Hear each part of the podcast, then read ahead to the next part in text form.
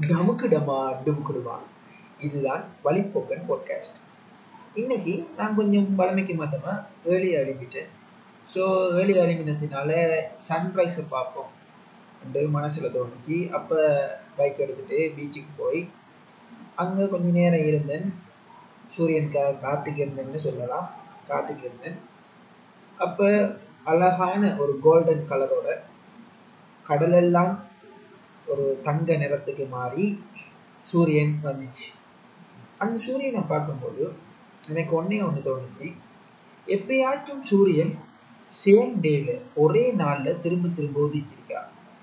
இல்லைதான் அப்போ நம்ம மட்டும் ஏன் பாஸ்ட்ல நடந்த சில விஷயங்களை யோசிச்சு கொண்டு நம்மளோட நாட்களை கடத்துறோம்?